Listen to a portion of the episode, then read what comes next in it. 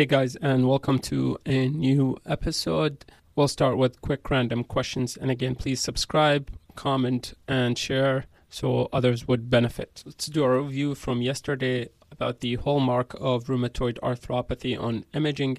Key thing is to know this is a non-bone forming arthropathy, so what we see is periarticular osteopenia, soft tissue swelling, marginal erosions, particularly at the bare area, soft tissue swelling, as we mentioned previously, and symmetric joint space narrowing and joint subluxation. Again, periarticular osteopenia, marginal erosions, soft tissue swelling, symmetric joint space swelling, and joint space sublux, joint subluxation.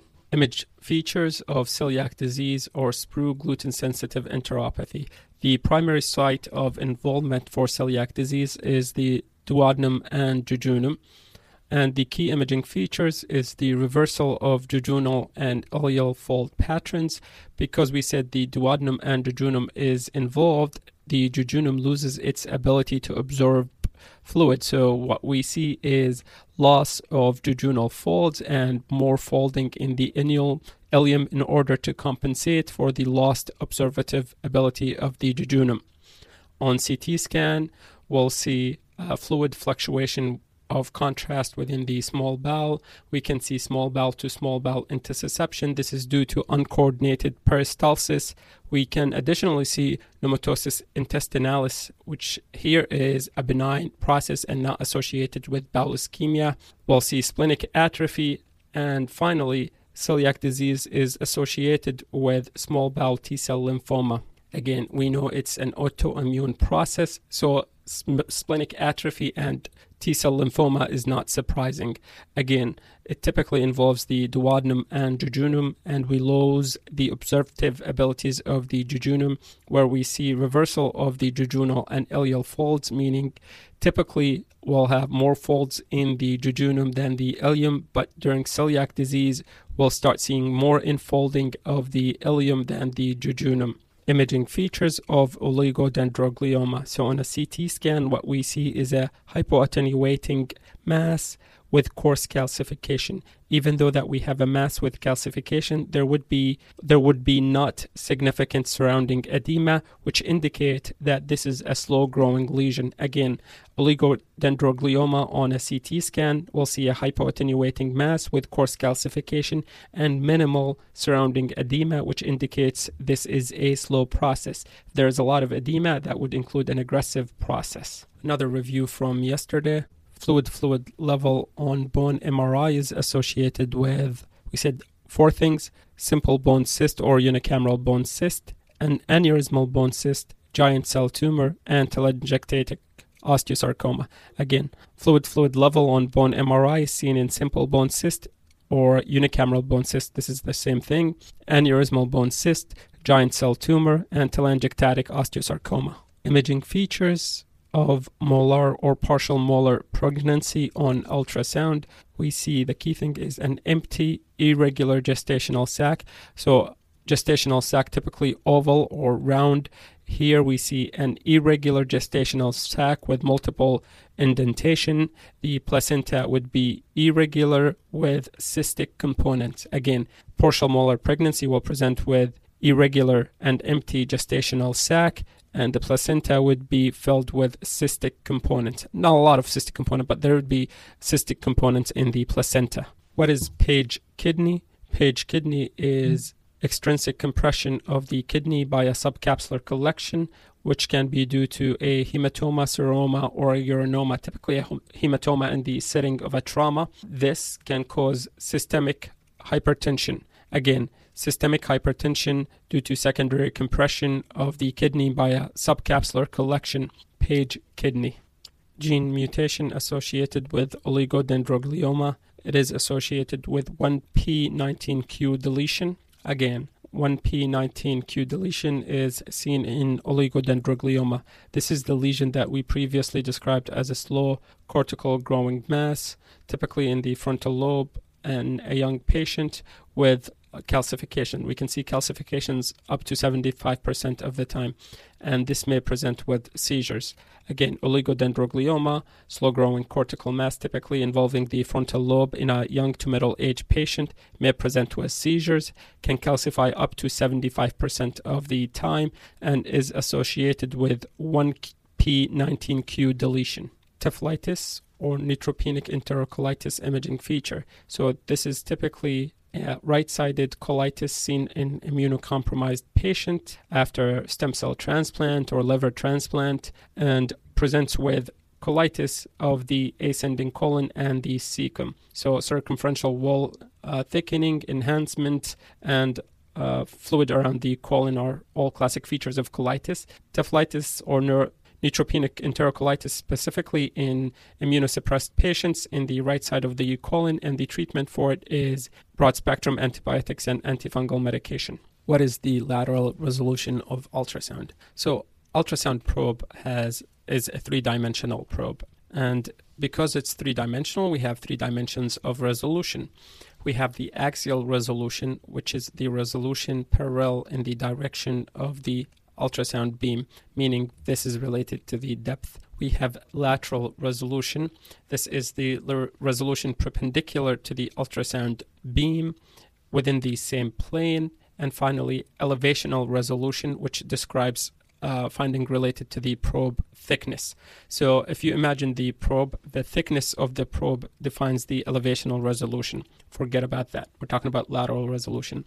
Now, if you look at the probe, the length of the probe parallel to it is the axial resolution, which is the ability to distinguish between two points at different depth. Forget about that. We're focusing at the lateral resolution. Lateral resolution is the ability to distinguish between two points perpendicular to the direction of the ultrasound beam. Another name for the lateral resolution is the azimuthal resolution, just to make things more confusing. Again, azimuthal resolution describes the lateral resolution.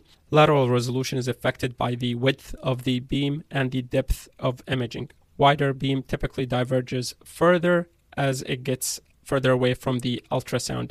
And so the further it diverges at greater depth, that decreases the lateral resolution. Again, the deeper or the wider the beam is, the less the resolution.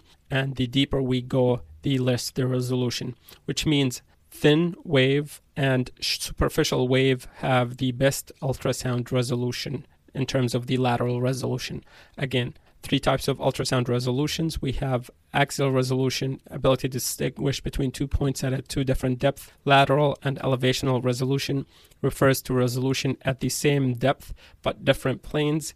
Elevational resolution consider the resolution along the probe thickness or the z-plane, and the lateral resolution is the additional plane. So if the axial resolution in the y-axis, lateral resolution would be in the x-axis, and elevational resolution would be in the z-axis. And finally, lateral resolution is the same thing as azimuthal resolution. Continuing with physics theme, what is the pitch in C T scan? So pitch basically refers to the speed that the table moves in. Speed of one is a standard. Pitch or speed greater than one, meaning speed faster than one, will skip areas of the scan and decrease the exposure.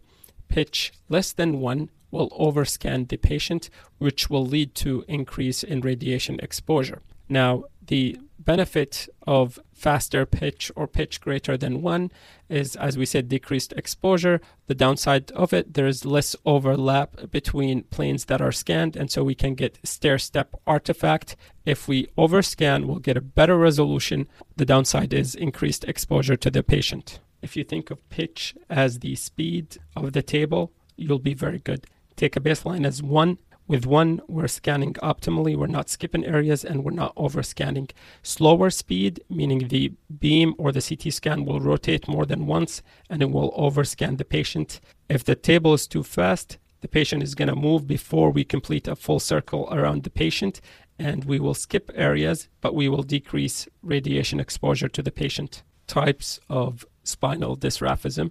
So we have closed dysraphism and open dysraphism. Closed dysraphism describe neuro, uh, describe uh, finding associated where the neural tissue is covered by skin. We have lipomyelomeningocele and lipomyelocele, and open dysraphism where the neural tissue is exposed or we see nerves. And the types that are included in open dysraphism are myelocele and myelomeningocele. So anything that begins with the word lipo, so lipomyelomeningocele and lipomyelocele, is covered by fat, lipo. And myelocele or myelo, which myel refers to nerves, myeloceles or myelomeningocele, that refers to open dysraphism where neural tissue is exposed. Inflammatory bowel disease, arthritis. This is spondyloarthropathy similar to ankylosing spondylitis. Both of them have very clinical similar features in terms of skeletal involvement, with both key thing have symmetrical sacroiliitis. So both ankylosing spondylitis and inflammatory bowel disease arthritis or arthropathy have symmetrical sacroiliitis. Notice both of them begin with a vowel, I and ankylosing spondylitis. So I in I B D, arthropathy, and A in ankylosing Spondyli- uh, spondylitis. Both have symmetrical sacroiliitis. This is typically seen in patients with ulcerative colitis or Crohn's, so classic inflammatory bowel disease. Can also be seen with Whipple's disease patient and patient who are status post-gastric bypass. So again, we said inflammatory bowel disease and ankylosing spondylitis have symmetrical sacroiliitis. All right. So what is the asymmetrical sacroiliitis seen in? It's seen in psoriasis, and it is also seen reactive arthritis. Again, reactive arthritis and psoriasis, they do not start with vowels, and both of them have asymmetrical sacroiliitis. I B D and ankylosing spondylitis both start with vowels, and they have symmetric, symmetrical sacroiliitis. The main pancreatic duct empties into the duodenum as Wirsung duct. Again, the main pancreatic duct empties into the duodenum as the duct of Wirsung. This is opposed to the duct of Santorini, which is the accessory pancreatic duct. Again, accessory pancreatic duct in a standard anatomy is the duct of Santorini, and it opens to the duodenum and at the minor papilla. The main pancreatic duct, or the duct of Wirsung, opens at the major papilla. Santorini is really a small island, beautiful island, uh, one of the uh, Greek islands, small island, so that's how I remember it. Santorini is a small island, so minor pancreatic duct empties at the minor papilla, and it's the duct of Santorini. Review from a couple of episodes ago, C T scan shows perihilar, centrolobular, ground glass opacities with multiple small cysts. What's the diagnosis? You should immediately think of P C B or pneumocystis pneumonia. They can tell you the story where they're immunocompromised, but given that they said ground glass opacities, perihilar distribution with cyst, then immediately we know it's going to be uh, P C P. If they did not give us the cyst and they just mentioned perihilar uh, ground glass opacities and interstitial uh, septal thickening, then what we want to think of and also consider is alveolar proteinosis or pulmonary alveolar proteinosis. Imaging features seen in endolymphatic sac tumor, E L S T. Again, imaging features of endolymphatic sac tumor. Typically, the tumor is centered posterior to the temporal bone, classically retrolabyrinthine location between the I A C and the sigmoid sinus. I A C is the internal auditory canal, and classic imaging feature on a C T scan is permeative bone destruction. Again, retrolabyrinthine location, permeative bone destruction is classic or easy finding for endolymphatic sac tumor. It has really characteristic C T appearance, so it's important to at least look at it once. Let's end with the endolymphatic sac tumor, and we'll t- pick it up tomorrow with uh, idiopathic interstitial pneumonias if you're excited about that.